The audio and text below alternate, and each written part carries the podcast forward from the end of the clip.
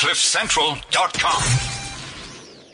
Hello and a very good welcome to another In Conference with Michael Jackson right here on your favorite global podcast community platform. This is cliffcentral.com and this is the show where you get to meet the people I'm lucky enough to meet on my world of conference travels. Um, I've done about 190 conferences this year so far. I don't think I'm ever going to run out of guests because everybody wants to be on the show, it seems, although I'm particularly delighted to tell you that my guest on this podcast is nothing short of a living legend. And I say that, this is radio. I want you to imagine me now on my knees, prostrate in front of the microphone, bowing down to the one and only, you can hear him chuckling in the background, the Man United legend that is Gary Bailey. Gee, hey, Gary. Michael. How so good to chat to you. And Oh. great to hear you're still a big United fan after all these years. My blood still runs red and always shall do. Um, you know, Gary, you, you're a conference speaker now around the world. You're a Manchester United ambassador. I mean, I've got to think back though. I was a student in the UK, a young 19 or 20 year old. I think it was 1970, 71, somewhere around there. And Alex Stepney had been the United goalkeeper. And I'd stood like everybody else on the terraces at Old Trafford watching United. And all of a sudden we had this announcement that this new young kid, Gary Bailey, had been signed. And everyone went, oh my God, who's he? And then rapidly you carved out a legend where I believe even the great Peter Schmeichel has said you're one of the best goalkeepers he's ever seen in his life. That's an amazing Yeah, thing. he actually said he actually said I was his um, his hero, and I think the main reason for that is he's blonde and tall. I'm a blonde and tall, so and he's about four or five years younger than me. So when I first Ah. got in the team, I was I was his sort of hero at the time. But yeah, what you referred to, 1978 in Manchester, Alex Stepney broke his arm. Um, they wanted a they wanted to sign a keeper that fell through. They wanted to borrow a keeper, they couldn't. And in desperation, the manager said, "Look, you've all we all we've got left. You're playing tomorrow." And um, that was how I made my debut. And, and sort of from then onwards, didn't seem to put much of a foot wrong. Stayed in the team and and had nine wonderful years with the greatest club in the world, in my opinion, by a long, long way. Oh, without a Um, doubt. it's such a privilege, you know, coming from Joburg, playing my soccer um, down in the south there at Rosettenville, and then down in Cape Town for Cape Town City, where my dad was manager. You know, to have to have dreamt of, of even playing for a top South African team was already hugely exciting. But the ultimate ultimate dream was Man United, who George Best when I was growing up, and England, who who you know I was born in England, and my dad never got to play for the national team. He came very close as a professional player, so I had two overriding in un, unattainable dreams as a kid: Man United in England. And the fact that I actually managed to tick those off, still to this day, blows my mind. I mean, it's uh, it's a long way from the, the pictures of Pioneer Park in Rosettenville to Old Trafford. Wow. Now you came to South Africa pretty early as a child, didn't you? Yeah, no, we came at about six years of, of age. So, I mean, I, I'm basically South African in the sense that um, I grew up there and I see myself as South African. Uh, but obviously, I was entitled to play for England, uh, you know, due to my birth. Wow. And you're currently living in Florida, of all places, not Florida in Johannesburg, near Rosettenville, but Florida in the US of A. Yeah, we moved two and a half years ago. My kids wanted to study abroad. One of them was already studying abroad. The others wanted to follow. And I, I just thought, you know what? Either I go with them or I end up sitting in Joburg trying to be in contact with my kids and not being close to grandkids. And I just thought, no, that's not what life's about. Life's about family. And, and so we made the decision. We were lucky to get a green card, um, you know, through what I could do through soccer. Um, and we moved here and we love it. I mean, it's, um, yeah, we miss South Africa, of course. We miss, you know, being in, in Joburg and Cape Town. But uh, life here is unbelievable. Um, and the kids love it and they've got a great future. They can study what they want, where they want, when they want. And we live right near the sea in Florida, so you know we can't complain. I think we've uh, it's it's it's a long way from Joburg, but I can promise you it's ten times better than anything Manchester has to offer weather-wise. oh, as long as you only say weather-wise. Um, I'm intrigued by this as well because my last week's guest, your wife, Michelle McLean Bailey, and she verified some of this stuff because I didn't want to tell you about it, but I say I was going to check with you about some of the things that she'd said. Um, but I want to ask you a different question though. I mean, she's in Namibia doing her stuff at the moment, going to be joining you back home in Florida soon. And the two stories verify, by the way, just for people who missed last week's podcast. And if you haven't heard it, go and download it. But I mean, let me ask you a question, Gary. You, you, as you say, Peter Schmeichel says you're a good looking lad. I, I wouldn't quite go that far, but you're a Man United. You're a Man United and England former goalkeeper, 300 appearances in the Football League, one of the luckiest men in the world to get that break. Then you married a former Miss Universe? I mean, God, can you give me the lottery ticket numbers for Saturday, please? I think she fell for that line. Uh, she, she'd heard that Ronaldo was worth the fortune and she thought all soccer players were. So she didn't check my bank account first. I think she's a bit disappointed now. She knows the whole truth. oh man, smart move though. And look, I mean, you know, back playing in the, the late seventies in the UK as you did for the beginning of your career, it was a totally different world to the Premier League of today in terms of financial reward, wasn't it? Oh, huge. No, no, but, but totally different in, in every respect. As a young kid of, of 17, 18, you had to polish the, the first teamers' boots. You had to clean up the uh, locker room, the dressing room. Um, you know, you did some hard time. And even when you made it into the first team, they, they, they push and shove you and, and they, they sort of make you grow up very quickly. Um, the, the, day I made my debut, BBC TV called me to go and speak to them, which in those days there only were a couple of TV stations. So when you were on BBC after the game, the entire country was going to watch you. And, um, I, and, the, and the, the manager said, quickly put on your suit and go upstairs. So I put on my suit, went to put on my tie and found they cut my tie in half. Oh. So, so I had to go on TV. I had to quickly borrow the manager's tie and try and get on TV. And then I put my socks on. They cut those in half, so I couldn't wear socks. And, and they, you know, they just gave you a hard time. You didn't make money until you were one of the really seasoned pros. I was 25 before I had a really good contract. Nowadays, they're signing kids of 16 on five year contracts that make them a, a pound millionaire before they even play for the first team.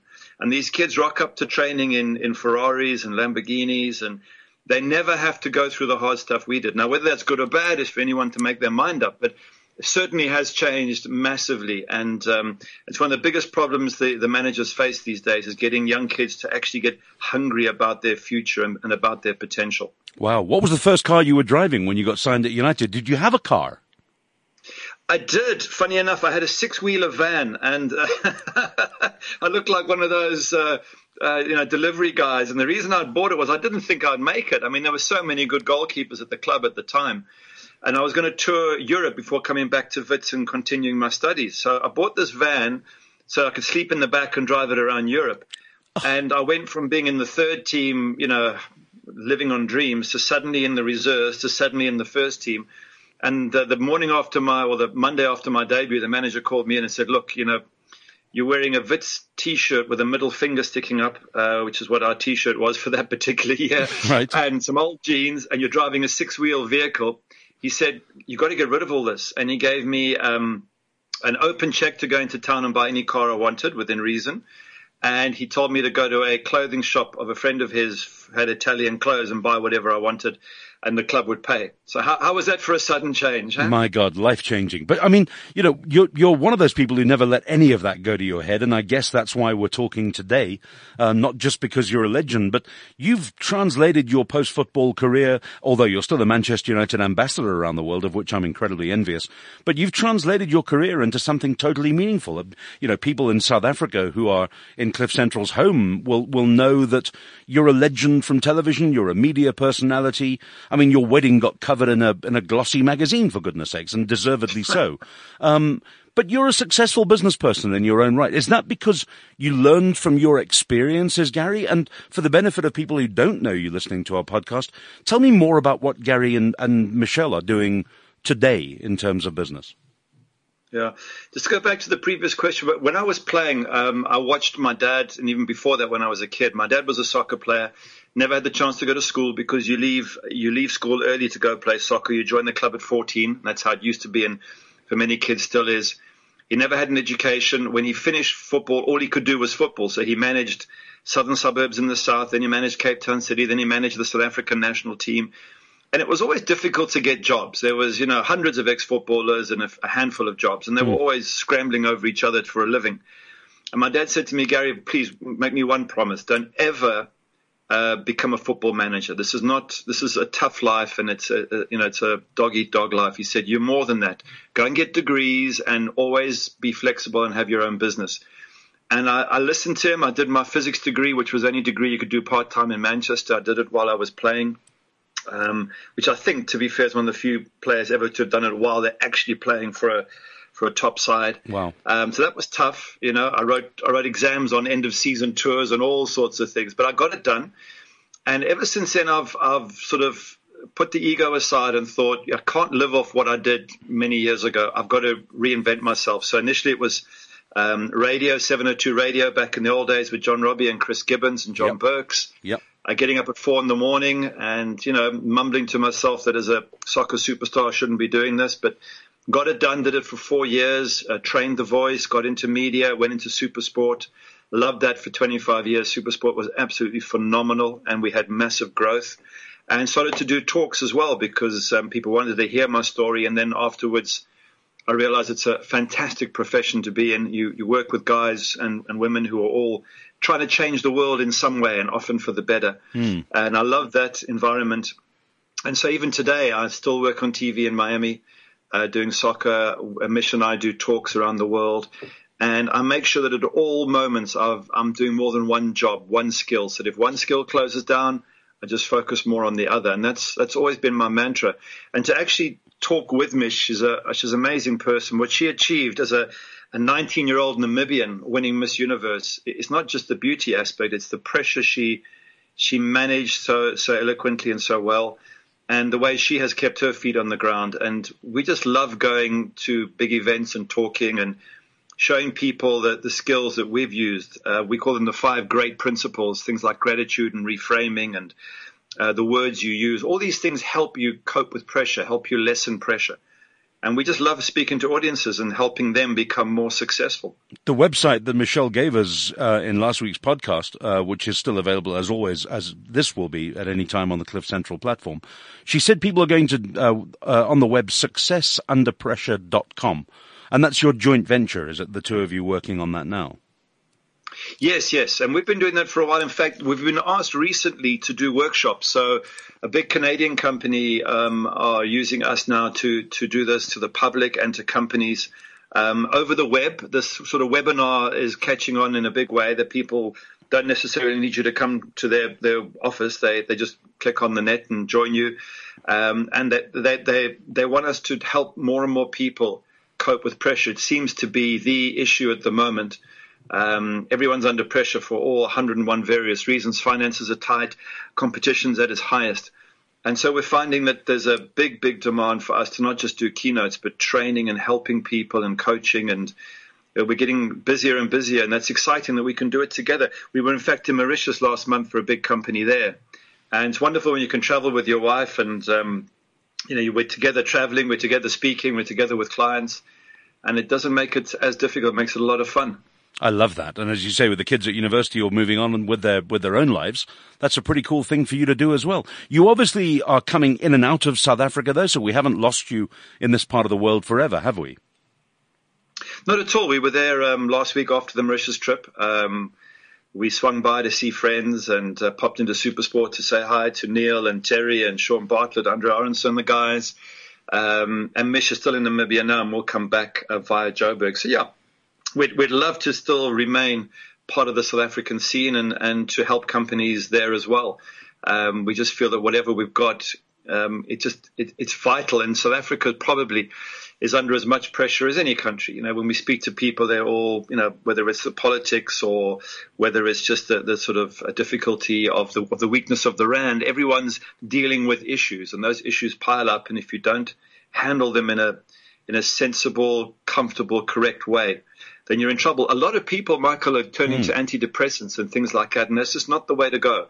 Um, here in the US, we've had a 400% rise in over-the-table uh, pills to help people uh, deal with pressure, and that's that's not a long-term sustainable solution. So people have to find a more natural way, and our way is totally natural and extremely healthy and, and long lasting. And that's a brilliant thing to to say in closing that, you know, Gary Bailey and Michelle McLean Bailey, if you want to look at anyone who's dealt under pressure from a very young age with everything that they've done, I think it's well worthwhile going onto the web right now and looking for successunderpressure.com where you'll find out more about what the two of them are doing.